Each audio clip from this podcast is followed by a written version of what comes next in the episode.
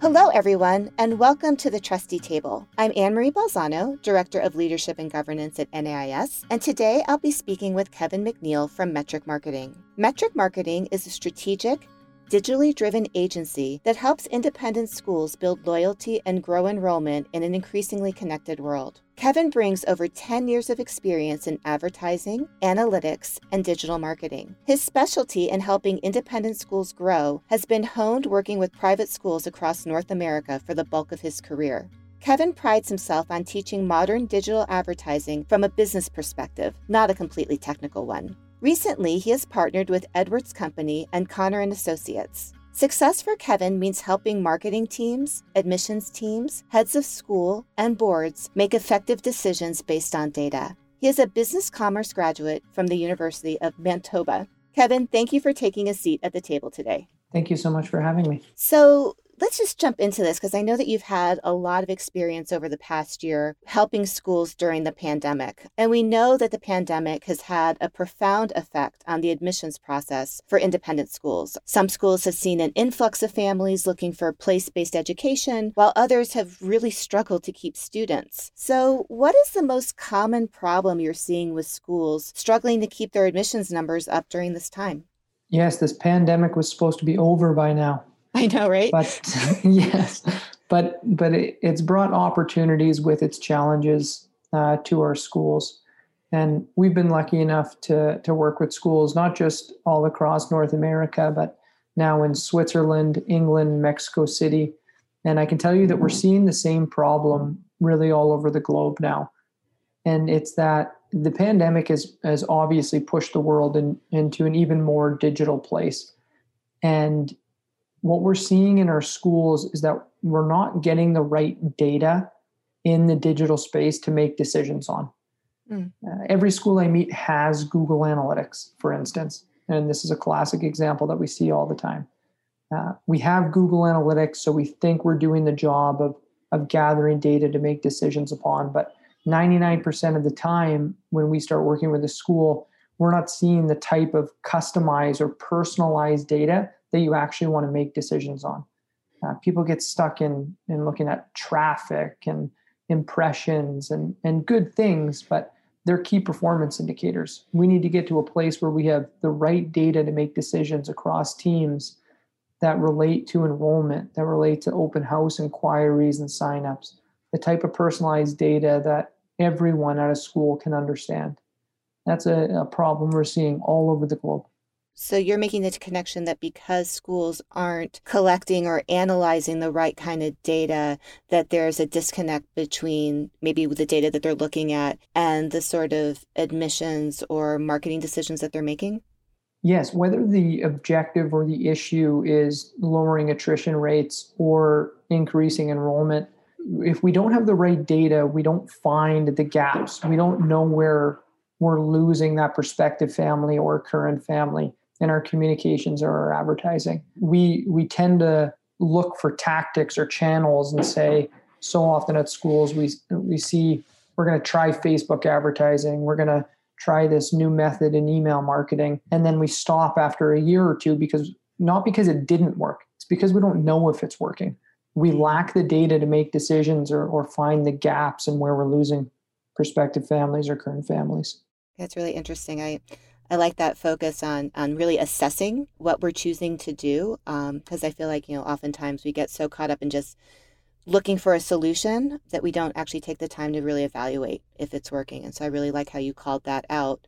And you also make the, the good point that we are definitely living in a digital world much more than we ever thought possible. And actually, during our January episode of the Trustee Table with Heather Hoerle from EMA, she mentioned that some schools are still investing heavily in pre pandemic advertising and marketing tools, which might not be yielding students. So if schools are doing a lot of advertising and they're just not seeing the results they want, is it a lack of data that's to blame or are there are some other issues that you see holding schools back? Yes, I see this very often as well. And I'm at a place now where I have access to enough analytics accounts where I can say this pretty bluntly. It's digital first. If there's somebody in the decision making room that disagrees, it's time for them maybe not have a seat at the table. um, the pandemic pushed you know, we'll call it the last 25% of our population that wanted to do things the old fashioned way, they've been pushed into digital. They've been trained. So what we see is that when we when we get too um, tied to our old advertising mediums or traditional advertising spends, what we're doing is we're actually focusing on one section of the customer journey. And I'm going to say the word customer journey a thousand times today, so I already apologize. Traditional advertising still works. It still has a fit. It belongs in the customer journey. But normally it's at the front, it's at the awareness side of the customer journey when somebody's first meeting our school or touching our brand. And what happens is if we're overly invested in the front of the customer journey at the awareness side, then we're actually not investing in our most important audience, which is those families that are building familiarity and moving into consideration before they take an action that we want them to take or convert. So, really, in a fundamental in today's advertising world, does awareness have a place? Yes, certainly, absolutely. It's the first step. It's the awareness side, step one of the customer journey. But we actually want to invest more in the middle of our customer journey than we do at the front because that audience is closer to conversion or closer to taking an action that we want them to take. So it has a place, but it needs to be balanced with uh, completing the customer journey with a mix of tactics all working towards one goal. Interesting. Um, so, you know, the moment you said customer journey, I immediately thought of our jobs to be done research about why parents choose independent schools. And so it sounds like what you're saying is that, you know, rather than just sort of targeting parents where, where they're at that first thought where they might be considering coming to the school, um, you're saying that that marketing needs to be maybe targeted a little bit further down that path. Am I hearing that right? 100%. And uh, I love the jobs to be done survey. If you haven't read it, read it. I'm still waiting to be given permission to share with the rest of my team, but we can talk mm-hmm. about this afterwards, Henry. um, the jobs to be done survey, one point I take out of it particularly is we talk about job one help me help my child overcome obstacles. Job two, help me fulfill my child's potential in a values aligned community. These are different either pieces of content, they're different ads, but they're definitely different points that we need to address somewhere along the customer journey that a family is taking to make a decision on a school. Mm-hmm. So, this is how I need to plan my advertising. I can't just have branded ads that say my school name and our mission statement out in the marketplace all the time. That can be step one. Again, awareness is important, it is step one. But as I'm respecting that customer journey, it takes time, it's researched when I'm serving a second ad or a third ad to that prospective family, let's make sure that I'm finishing job one. Okay. Help me help my child overcome obstacles. Do we have the right content for that on our website or on our landing page? Is that where I'm driving an ad to? And then as we keep going, as we keep advertising again to that middle of the customer journey, when families are building familiarity, moving towards consideration, take those four jobs into account and tick those boxes on your way to conversion. You know, if we've done a great job of getting somebody from job one to job four, which has helped me realize my plan for my talented child, you know, we can really feel like we've, uh, you know, uncovered all the stones or, or pushed a lot of the buttons that we could have to try to get this family to take action.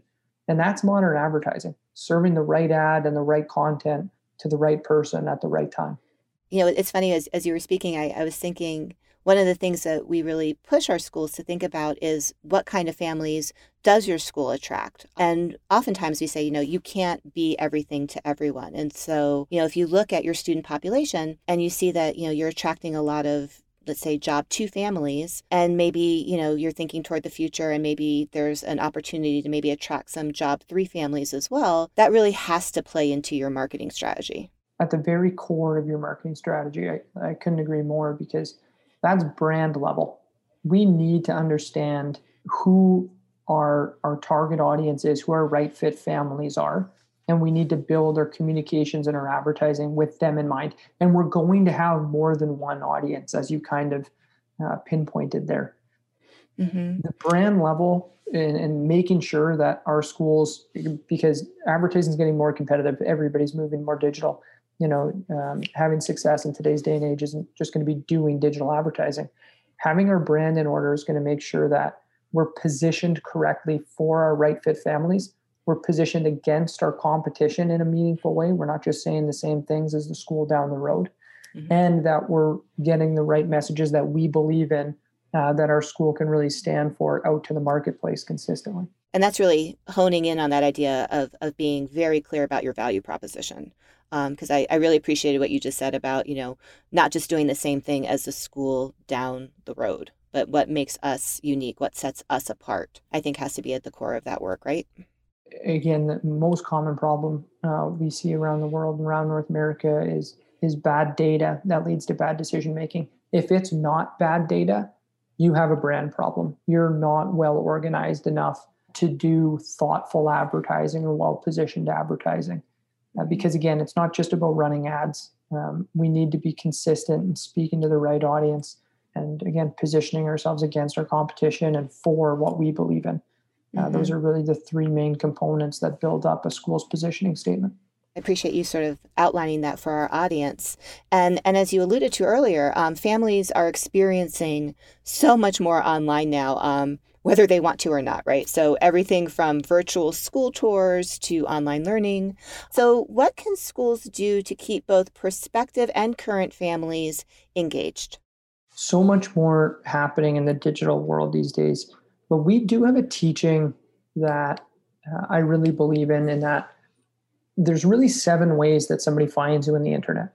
Okay? And we can do so many different things within these kind of seven categories. But at the end of the day, current families or prospective families, they find us through organic search.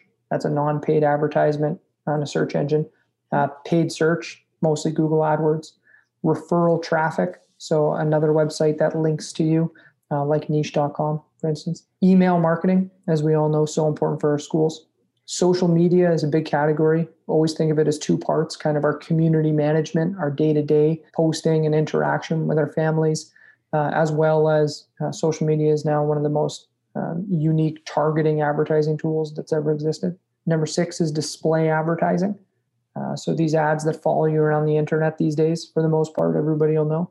And then uh, the last one is direct. So somebody who types your your school's uh, web address in directly almost everything that we do online can be fit into those seven channels. I've seen hundreds of analytics accounts.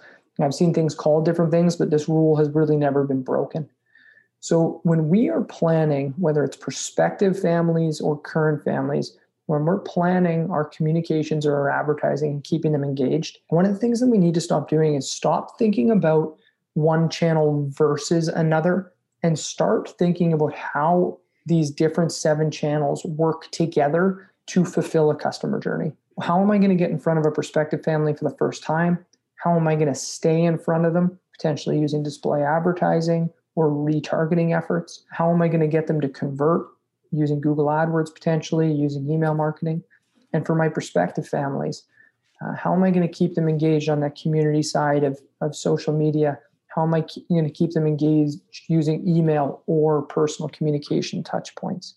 And so for for those current families, um, and I, and I like the way that you have really targeted them as well, right? Because it's not just a matter of getting folks in the door, but it's how do we use these different sort of marketing or communication strategies to keep our current families with us. And you're right, I think that social media is probably one of the most robust ways that we can do that, particularly for current families. For current families, social media is so important when we look at the data of who's interacting from our social media platforms back to our school websites, uh, current families make up the bulk of the traffic that's coming mm. from day to day social media for sure. Yeah, I'm not surprised. Um, so we know that some schools are battling right now to keep the families and the students enrolled for the long run, knowing that situations are changing within households. So, have you found any solutions for schools looking to lower attrition rates? yes, there are solutions. Um, unfortunately, there's no easy ones. This is not uh, the the easy part of uh, communications and advertising. Uh, this is the end of the customer journey. This is the loyalty side of the customer journey, and this is what the best companies in the world do: is they execute well at the loyalty side of the customer journey. Right? We think about Starbucks. We think about um, you know brands that people are are glued to. These are companies that do a great job at the loyalty side of the customer journey. So uh, a few things that our schools need to do to be good at the loyalty side. Yes, I'm a broken record at this, but number one is data. We need to understand where your communications with our current families are working and are not working. Now, we spoke about channels a moment ago. Email and social media community management are two of the most important channels for our current families, along with personal touch points.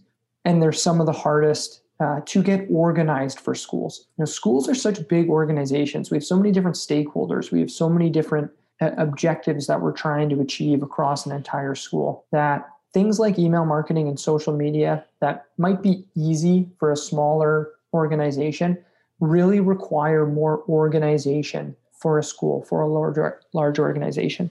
So we need to understand for schools when it comes to email marketing, uh, what are the different technologies at play? what technologies are we going to use? Is it going to be MailChimp or is it going to be my Blackbaud or, or school admin software that I'm using to communicate with current families? Then what's the type of content I'm going to use to keep them engaged? Then how am I going to track it? What's working? What's getting interacted with?